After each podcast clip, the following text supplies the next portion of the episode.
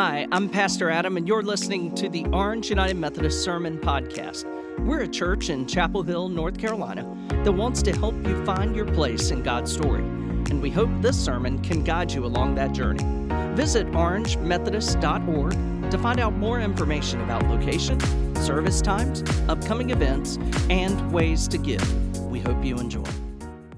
invite you to turn with me in your Bible or in the Pew Bible to Ephesians 6 10 through 20. That's page 184 in your New Testament. 184. Hear now the word of the Lord. Finally, be strong in the Lord and in the strength of his power. Put on the whole armor of God so that you may be able to stand against the wiles of the devil. For our struggle is not against enemies of blood and flesh, but against the rulers, against the authorities, against the cosmic powers of this present darkness, against the spiritual forces of evil in the heavenly places. Therefore, take up the whole armor of God, so that you may be able to withstand on that evil day, and having done everything, to stand firm. Stand therefore and fasten the belt of truth around your waist, and put on the breastplate of righteousness. As shoes for your feet, put on whatever will make you ready to proclaim the gospel of peace. With all of these, take the shield of faith with which you will be able to quench all the flaming arrows of the evil one. Take the helmet of salvation and the sword of the Spirit, which is the word of God. Pray in the Spirit at all times in every prayer and supplication. To that end, keep alert and always persevere in supplication for all the saints.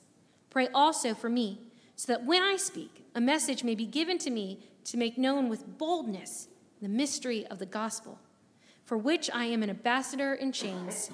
Pray that I may declare it boldly as I must speak. This is the word of God for us, the people of God. Good morning once again. I am Pastor Corey, and I am so grateful to be with you this morning.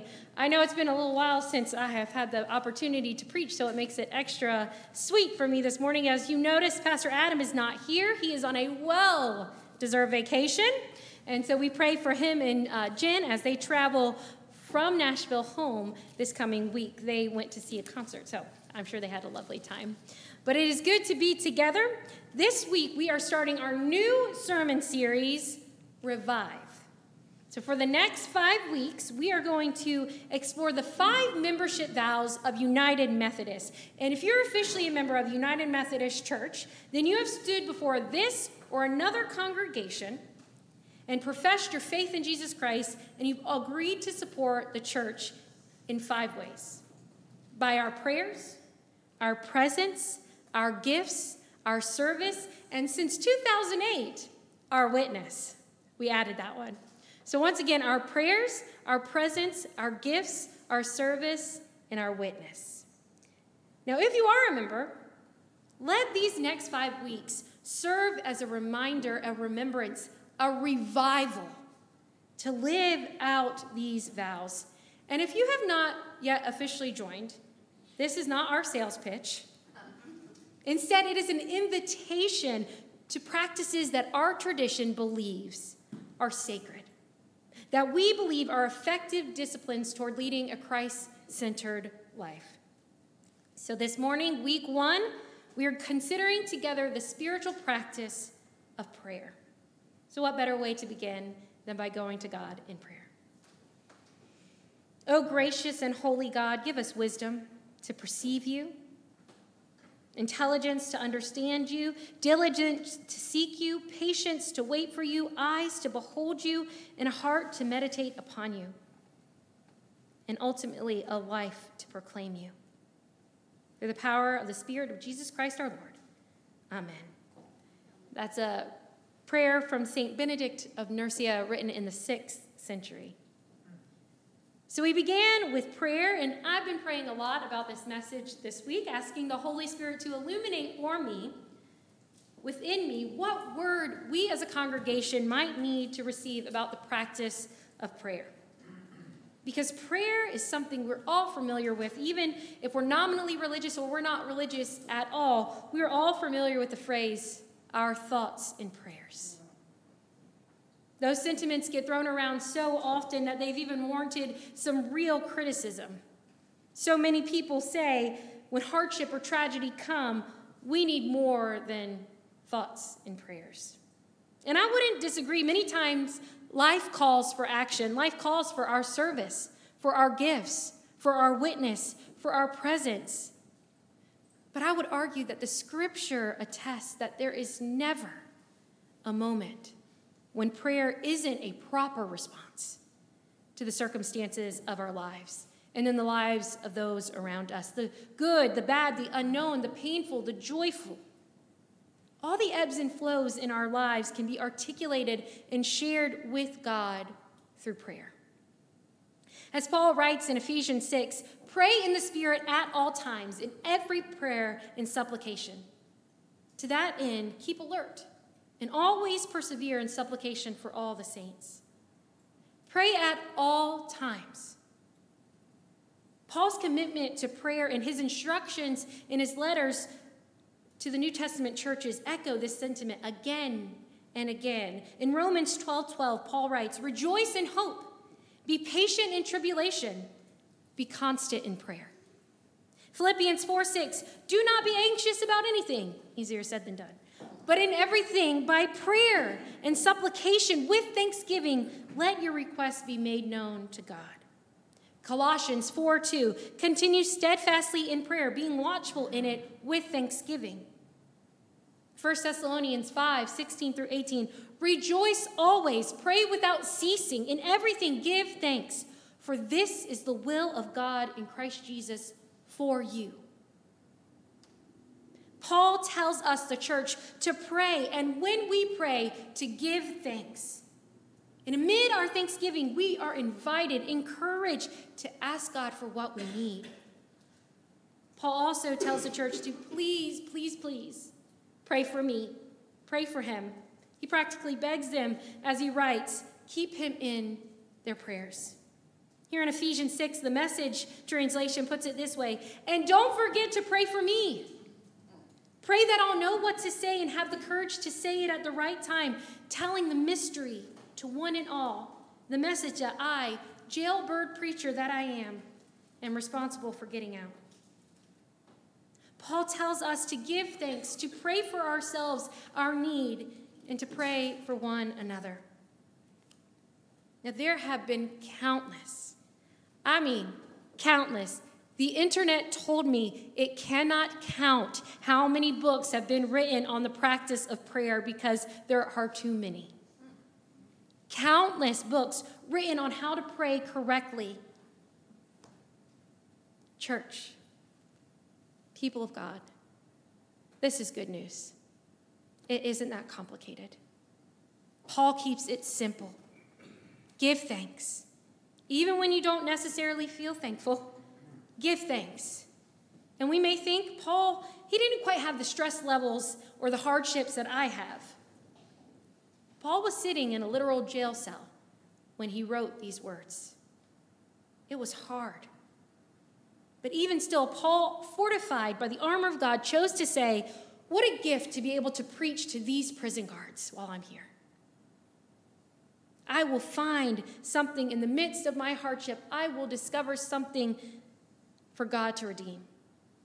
Give thanks, even when it isn't easy.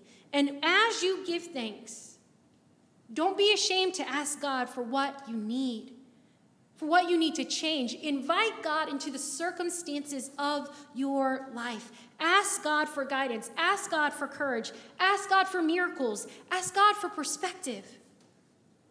Ask God for what you need. I'll say it again.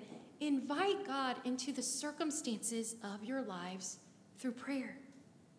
That's asking God for supplication, asking God to move in your life, to be an active participant with you. Henri Nouwen, a profound theologian and Catholic teacher, writes extensively on the power and practice of prayer. And he writes that prayer is the most concrete way to make our home in God. Prayer is the most concrete way to make our home in God. Prayer keeps us connected to God through communion, through relationship with God. That is communion, to be in community, relationship. Prayer is the place that we lay before God everything we have our needs, our supplication, our pain, our thanksgiving, our dreams, our fears. Prayer is a place that we can be the most vulnerable, the most honest with God. Prayer is the foundation upon which our relationship with God is built and grows. Invite God into your need. Give thanks. Invite God into your circumstances and Paul's final instruction here in this passage pray for others. Invite God not only into your own need, but invite God to tend to the needs of others. Pray for God to intervene, to be made known in the lives of those around you. Paul asked the church in Ephesus to pray that he would have the right words to speak, that he'd have the courage to speak them. When was the last time you prayed for someone? For your spouse, your child, your neighbor, your coworker, a friend? Did you tell them you were praying for them? And when was the last time you asked someone to pray for you? Did you tell them why? Prayer is an invitation for God to come close to us. And it is God's attention to our desire that brings us close to God. Prayer is an invitation for God to come close to us. And it is God's attention to that desire in prayer that brings us close to God. If you are feeling far from God, if you're feeling lost in your faith walk, if you don't know where to start, prayer is the place. There are endless resources. You don't have to do any of this on your own. I know it is hard to pick up the phone, especially when you haven't spoken to that person in some time and that pressure of a long catch up looms. It can keep us from calling for so long, or that phone call we know we've needed to make, but we can't get our nerve up because it feels unknown and there's risk involved. However long it's been, however intimidating it may feel, there's help. You can use a script, you can pray the Psalms. You can use a prayer book. I got plenty. Ask me for a recommendation. And if for some reason you're still struggling to start that conversation, ask someone to pray for you. To pray that you might find the right words, that you might have the courage. And if you're brave enough, braver than most of us in this room, maybe you pray without words. You sit in the space and you trust that the Holy Spirit already knows your need. Church, prayer is the way we make our home in God. Prayer is the way we make our home in God, the place we feel safest, surrounded by love and warmth and protection, and yet the most vulnerable. It's the place we can be ourselves where we don't have to pretend. Prayer is the place we can offer thanks, ask for what we need, and lift others up. Prayer is our communion with God, it's where our relationship is nurtured and deepened. Now, I pray a lot. I'm quite literally a professional prayer, but I am still so insecure and incredibly humbled every time that is asked of me. But I did want to share with y'all where I think the importance of prayer began to take shape in my life. You see, when I was 10 years old, I was in a group that was essentially Christian Girl Scouts. It was called Joy Bells. Do I have any other Joy Bells in the house? No, I didn't have any at nine either. So, but it was a Wednesday night program through the Church of God, and I sometimes wonder what they think, knowing they planted the seeds that led to this lady preacher up here. But I tell you, they did, and it was Children's Sunday.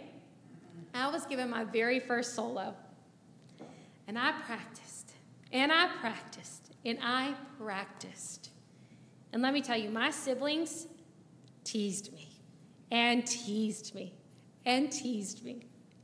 And You know, I didn't know at the time, but my friends, I see it now for what it was persecution, you know?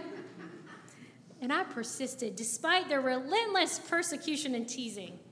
I sang that song with all my heart. And Ryan is going to play the song for you this morning, not me singing it, the song. And if you're watching online, he's going to drop the link in the comments in case you can't hear it. Uh, but in whatever media form you're watching, he'll drop the link. But it's a song called Somebody Prayed for Me.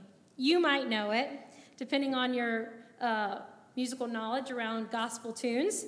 But I will invite Ryan to uh, play it, but I want you to invite you to imagine 10 year old Corey singing this song with the same shoulder pads and as much zeal as the four people you're about to hear.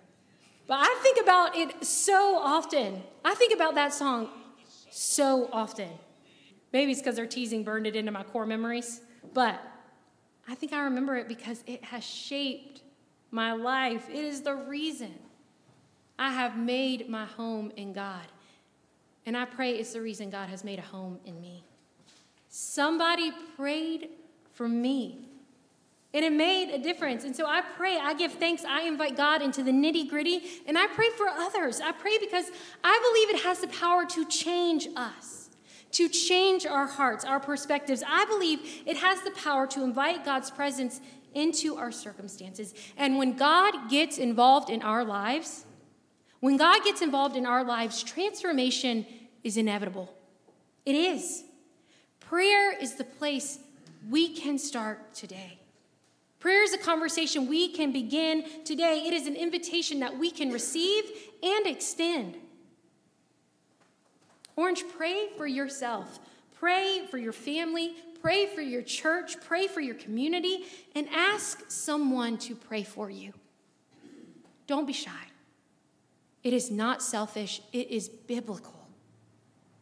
It draws us into community with each other and with God. And for the next four weeks of this sermon series, I have an invitation for you. Pray about it. And if the Spirit prompts you toward it, then so be it. But for the next four weeks at 7:45 a.m. on Sundays, we will meet here in the sanctuary to pray for Orange.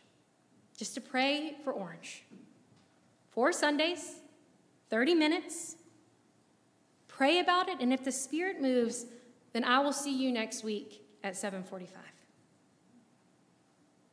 And with that invitation before you, I also have an opportunity this morning. I want to pray for you and with you. If we have any Stephen ministers present, I'll invite them during our closing hymn. If you are in need or want of prayer, I invite you to come forward. I'll be so, so grateful to be able to have that opportunity to pray with you and for you. You can share what you want us to pray for, about, or you can just simply say, I need prayer. But again, I'll invite our Stevens ministers forward uh, to be available as well during our closing hymn.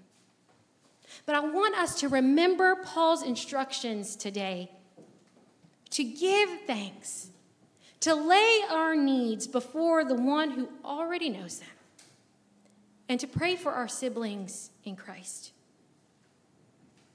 Church, may we, through prayer, make our home in Christ. Let us pray. Listening, listening, God, hear our prayers as we come before you. Hear the ones who are crying with pain in their heart. Hear the ones who are weeping with grief long into the night. Hear the ones who are sobbing in their loneliness. Loving God, heal their pain, restore their lives, mend their broken hearts. Leading God, lead us through the dark valleys. Lead us through troublesome times. Lead us to our home with you. Teach us to listen to your voice, that we may hear the cry of the needy and respond. Teach us to love, that we may offer care that brings others to you for healing. And teach us to lead to lead with your vision so that we may lead others to you. Through your Son and in the power of the Holy Spirit. Amen. Thanks for listening to this week's sermon. Please join us again next week. In the meantime, you can find us online at orangemethodist.org.